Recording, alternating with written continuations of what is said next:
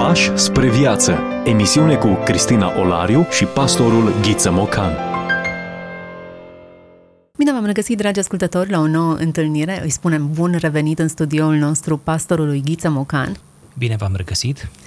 Astăzi uh, ne oprim în preajma unui nume mai puțin cunoscut, dar despre care cred că ar trebui să aflăm. Policarp Morușca este autorul pe care îl vom folosi astăzi într-un articol publicat în anul 1921, revista teologică de la Sibiu.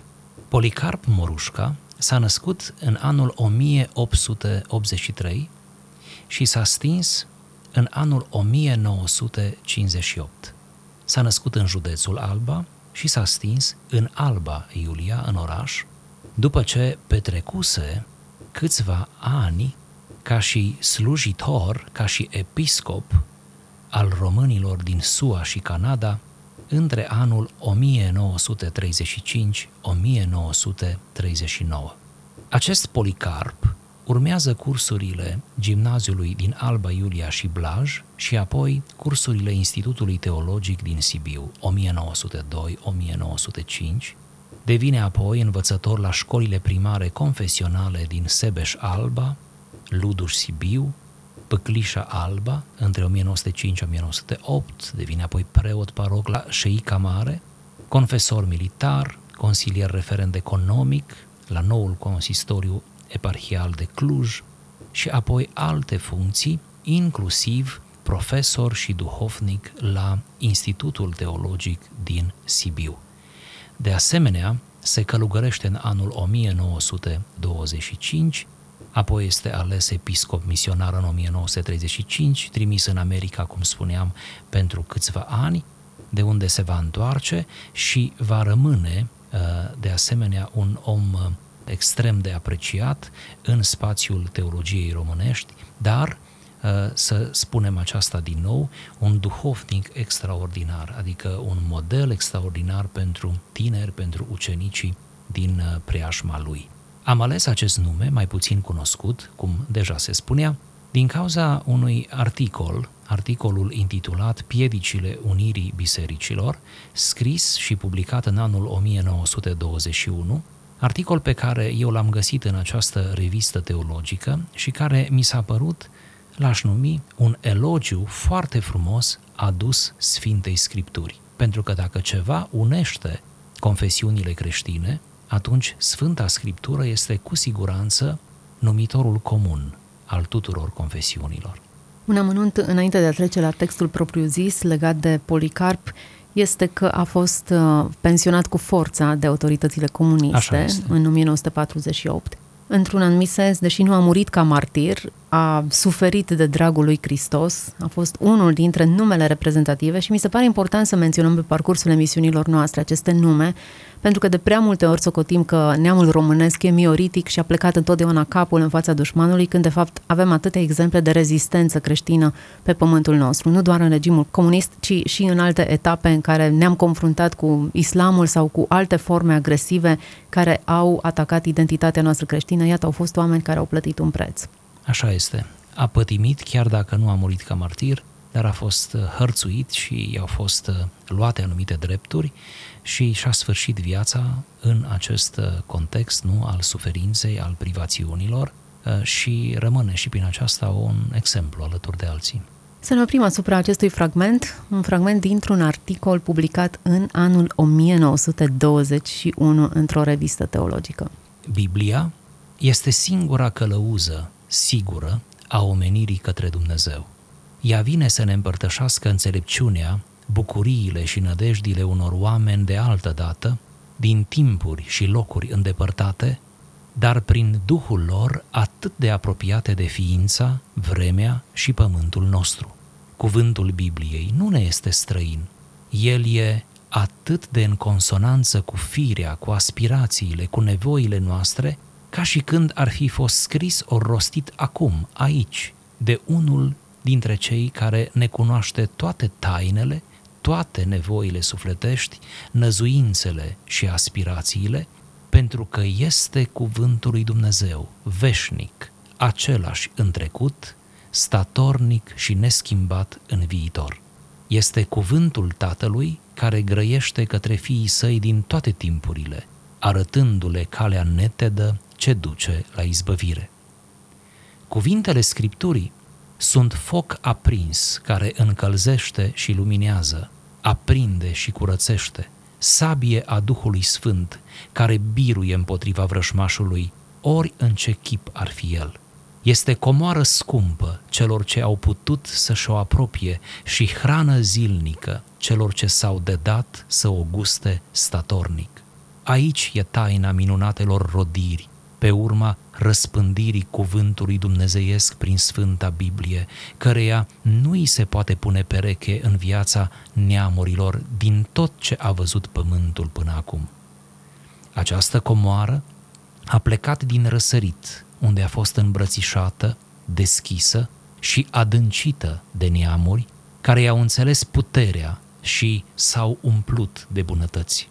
În apus, unii au primit-o ca pe un temei solid al vieții sociale, alții egoiști, socotind-o drept privilegiu al unei tagme, au dat prilej de ruptură după o înverșunată luptă și iarăși alții, răzbind să o smulgă din mâna unei tagme, au speculat-o pe urmă atât de mult încât acum își văd împărțită moșia de cete aspre. Iar când va fi odată să se realizeze cuvântul Domnului, o turmă și un păstor, Hristos, tot Biblia va fi cel mai puternic mijloc în desăvârșirea acestei opere divine. Să învățăm de la Mântuitorul, care își sprijinea învățătura pe cuvintele Scripturii de până atunci, invocându-le ca argumente hotărătoare. Să urmăm apostolilor, care cu arma sfintelor învățături și-au tăiat drumul în largul lumii. Să luăm pildă de la înaintași, cărora Biblia le-a fost abecedarul și, cu atât cât știau din Biblie, și-au povățuit turma îndreptând-o spre limanul mântuirii.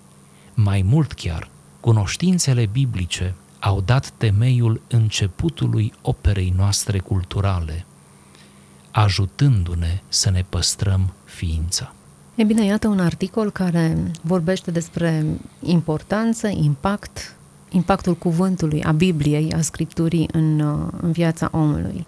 Foarte interesant. Referințele pe care le facem la Mântuitor și relația cu ucenicii vis-a-vis de, de Biblie, e clar că în momentul în care ucenicii și Domnul Isus vorbeau, nu aveam Biblia în formula în care o avem noi astăzi, cu scrierile pauline, evangheliile și ultima parte, ci avem doar, se refereau doar la, la prima parte, profeții, psalmii, Tora. E bine, la un moment dat Domnul Isus le spune ucenicilor că sunt curați datorită cuvintelor pe care le-au auzit.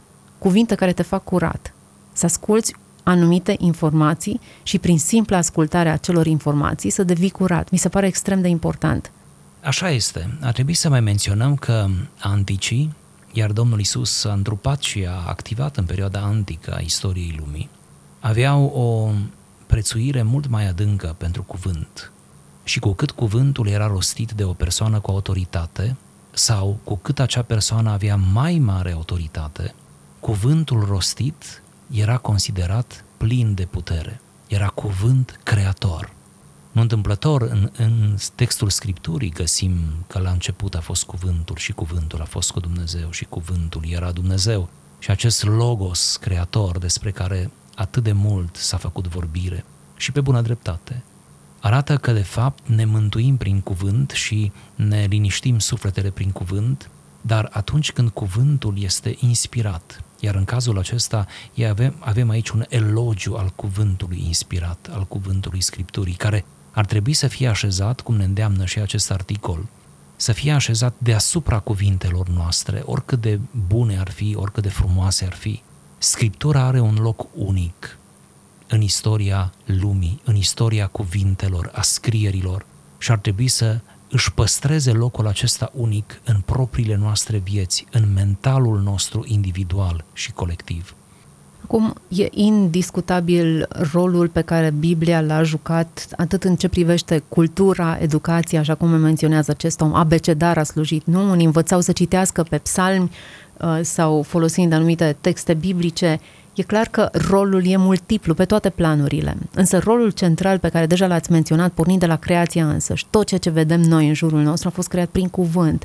Și întotdeauna mă gândesc la, la această afirmație, nu cred că se referea la o anumită sintaxă, la o anumită morfologie, la un anumit fel de a pronunța, ce are de a face cu faptul că Dumnezeu vorbește, se exprimă cumva într-o anumită realitate. Sigur, iar când Dumnezeu vorbește, noi spunem că e cuvânt pentru că vorbește, dar de fapt acolo e viață, acolo este o dinamitare, este o declanșare de autoritate, declanșare de putere. După cum citim în primele două capitole din Geneza, nu? Toate au luat ființă prin cuvânt și Dumnezeu a zis și a fost precum a zis. Deci dacă toate au luat ființă prin cuvânt, înseamnă că mare putere are cuvântul. Mereu trebuie să ținem seamă de asta și să îl diferențiem de cuvintele noastre uzuale, banale, pe care le utilizăm de-a lungul unei zile și uneori le utilizăm cu, băgare de, cu nebăgare de seamă. În întâmplător, învățătura apostolilor și a Domnului Isus și a apostolilor în, în special din Noul Testament este să avem grijă la felul în care vorbim. Atunci când avem o vorbire curată, o vorbire credibilă, o vorbire, cum spune Apostolul Pavel, dreasă cu har, atunci uh, semănăm și noi un pic cu Dumnezeu și vorbirea noastră poate să aducă încurajare, să aducă ridicare, noi trebuie să folosim cuvântul într-un mod terapeutic. Asta fără să devenim mesianici și să credem că noi uh, salvăm omenirea.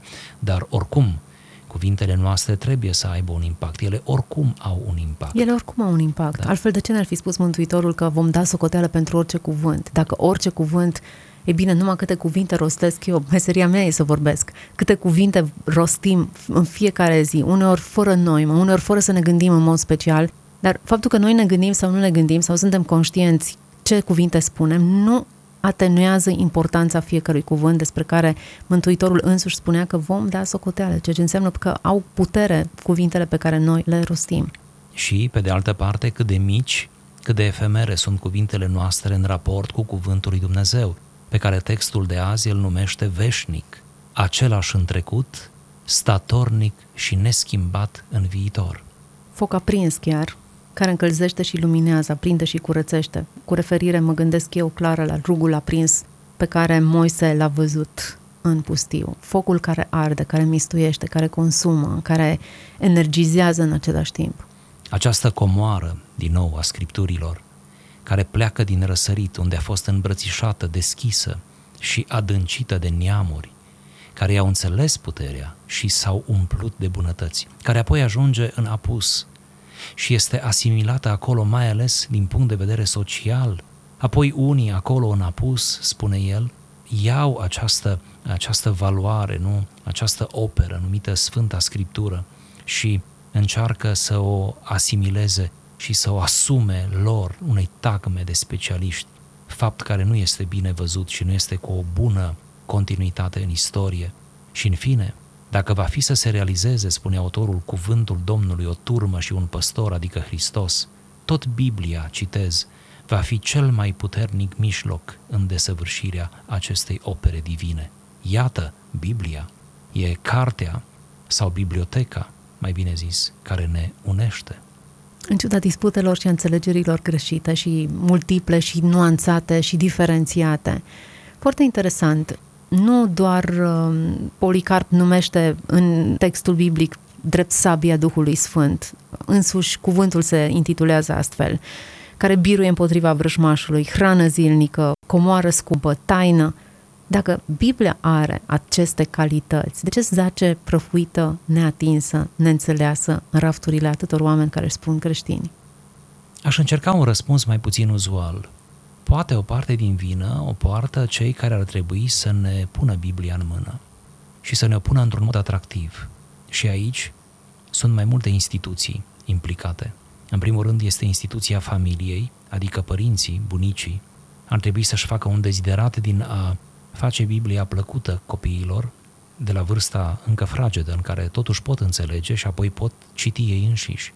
Apoi, uh, instituția bisericii, care ar trebui prin slujitorii ei să fie mereu atentă la promovarea Scripturii. Uneori citim din Biblie și încercăm să o explicăm înaintea oamenilor și totuși nu pledăm pentru Biblie. Uneori vorbim înaintea unui public tot mai nebiblicizat, care citește tot mai puțin acasă, din motive obiective, spun unii, pentru că nu au timp și nu au timp pentru că nu-și fac timp. Noi toți știm că asta este o iluzie, că nu avem timp. Evident că nu avem dacă nu ne facem, dacă nu avem un program. Ei bine, Biblia zace necitită și din acest motiv, că nu a fost mediată, nu a fost adusă uh, într-un mod profesional, dar în același timp atractiv, în, în apropiere sau nu a fost pusă în, cu delicatețe în mâna oamenilor, zic în general. Dacă Biblia în sine e experiență spirituală, în ce măsură atractivitatea ar putea să deschidă apetitul sau nu? Sau e vorba de ceva mult mai mult? E vorba de revelație? Cred că nivelul spiritual al Scripturii nu poate fi atins din prima. Cred că primele interacțiuni cu textul biblic sunt foarte laice, foarte omenești, sunt aproape curiozitate pură. Cred că primele interacțiuni așadar cu textul acesta sacru sunt similare cu interacțiunea cu alte texte obișnuite din lecturile noastre.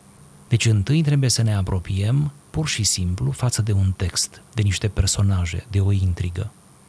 Să ne apropiem cu o anumită curiozitate. Ori tocmai această apropiere cred că ar trebui să fie susținută de alții care deja ne pot influența, ne pot conduce într-acolo.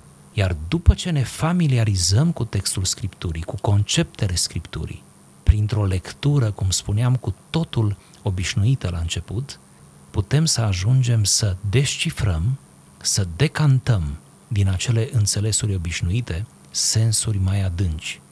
Și mă refer aici să ajungem la sensurile spirituale, mistagogice ale Scripturii, să coborâm în uh, profunzimi pe care nu le-am văzut la o primă lectură. De aceea Biblia este o carte, sau hai să nu mai zicem o carte, este o invitație permanentă pentru uh, mintea noastră, pentru toate mințile din fiecare generație.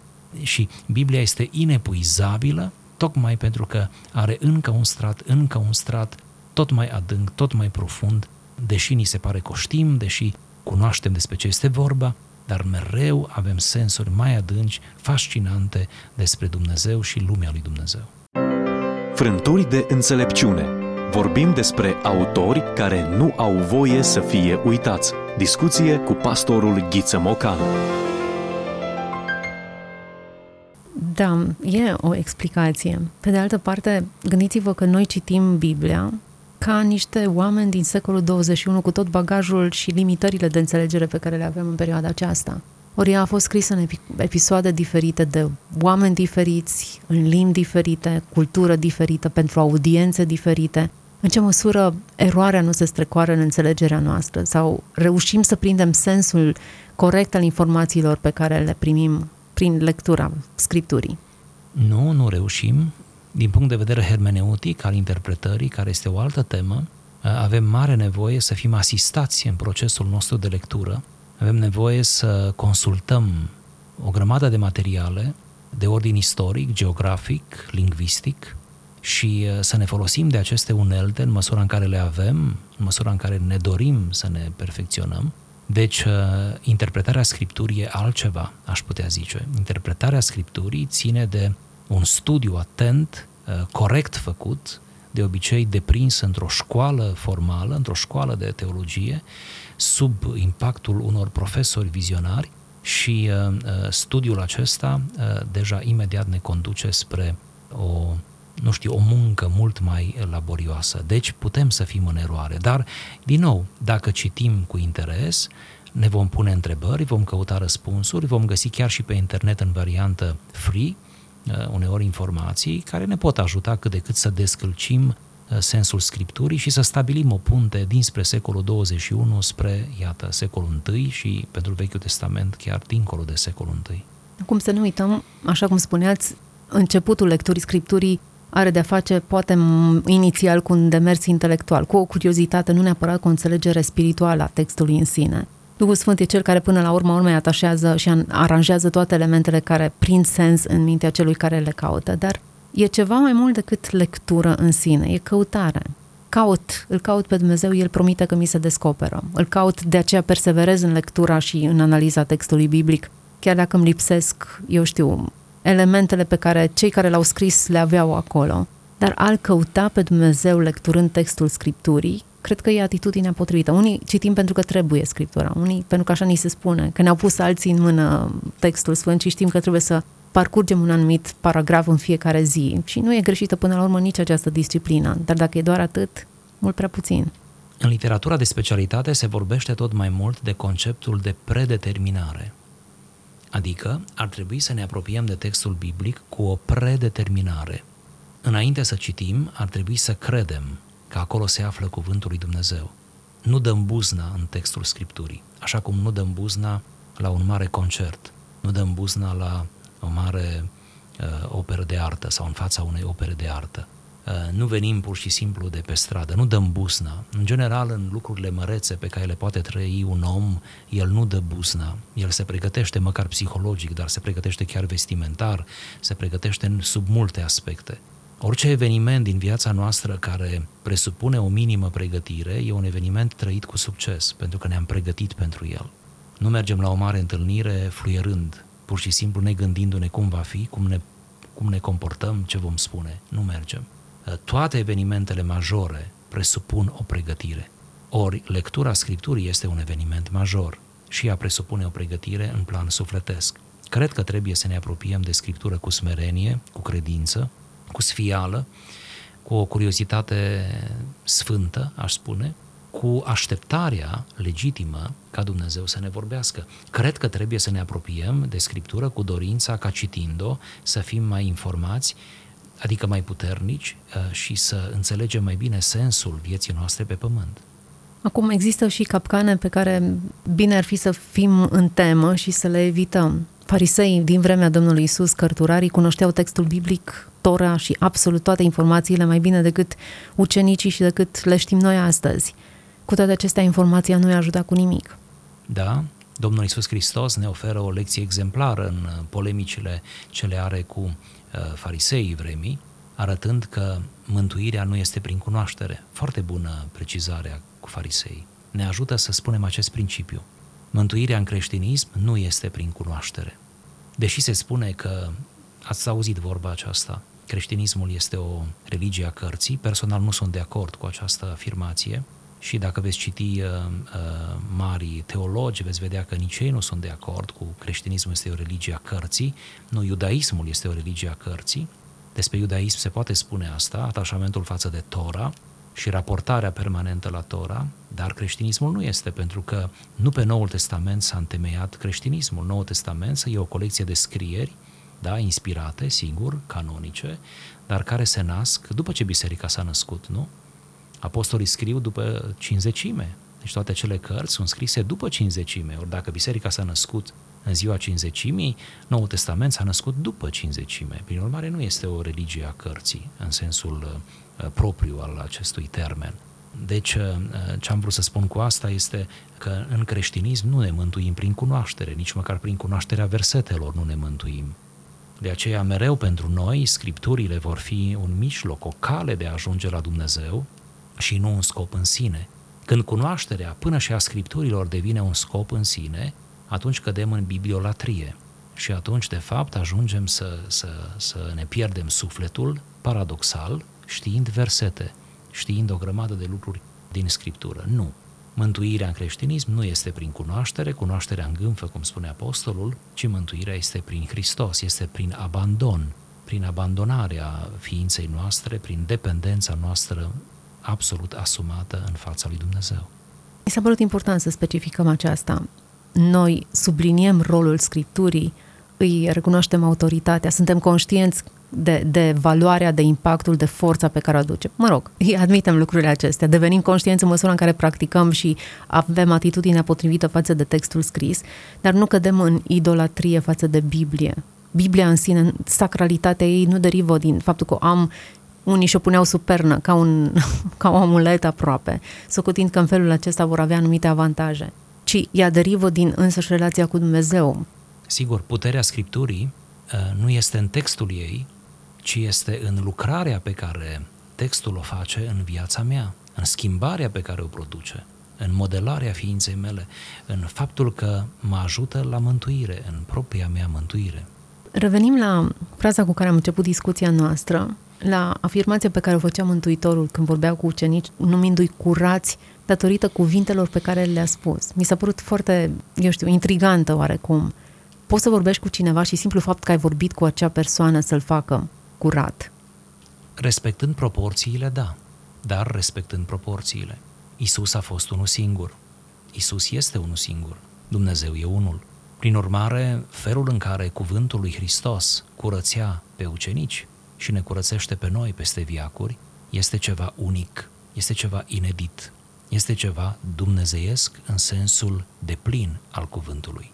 Dar, respectând proporțiile la o altă scară, și cuvintele noastre au un asemenea impact și pot să aducă curăție, liniște, informare, cunoaștere, să răspândească un, un parfum frumos pentru semeni și uh, să dea celor din jurul nostru cu adevărat o stare de bine. Eu am trăit așa ceva, nu prin cuvintele mele, ci ascultând cuvintele altora, fiind în preajma lor și m-am simțit adesea, în asemenea contexte, atât de bine, cu mintea, cu sufletul, am simțit că toate cele câte se povesteau, toate cele care le ascultam, aveau un impact direct și determinant în viața mea.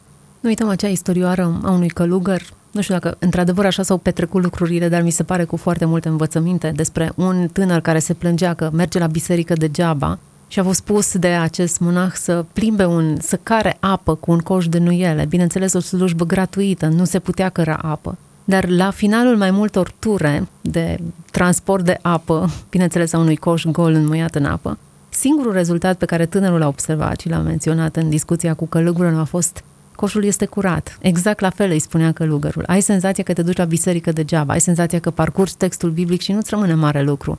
Dar ce pot să spun e că în urma interacțiunii cu cuvântul lui Dumnezeu, tu devii curat. Așa este. Și e un adevăr pe care ar fi bine să-l probăm fiecare și să ținem la acest adevăr. Vedeți, Scriptura nu ar trebui să fie o opțiune pentru noi, ci să fie o cale, ea este o cale, o carte unică pe care dacă ne-o refuzăm, pur și simplu ne amputăm șansa noastră spre revelație. Suntem la finalul acestei discuții, o discuție pe marginea unui fragment dintr-o revistă, o revistă scrisă, publicată în 1921. Policarp Morușca este autorul acestui text despre Biblie, Cartea Sfântă. Eu zic că a meritat discuția noastră pe marginea acestui text. Îmi place că facem aceste călătorii în trecut, în etape diferite, încercând în felul acesta să descoperim valori, izvoare, resurse puternice pentru noi. Mulțumesc tuturor celor care ne-au urmărit până la această oră. Sper să vă ținem interesul treaz și în continuare și împreună să parcurgem texte care să ne inspire, să ne apropie mai mult de Dumnezeu și să ne facă mai autentici în căutarea noastră. Să fiți binecuvântați! Toate cele bune! Ați ascultat emisiunea Pași spre viață cu Cristina Olariu și pastorul Ghiță Mocan.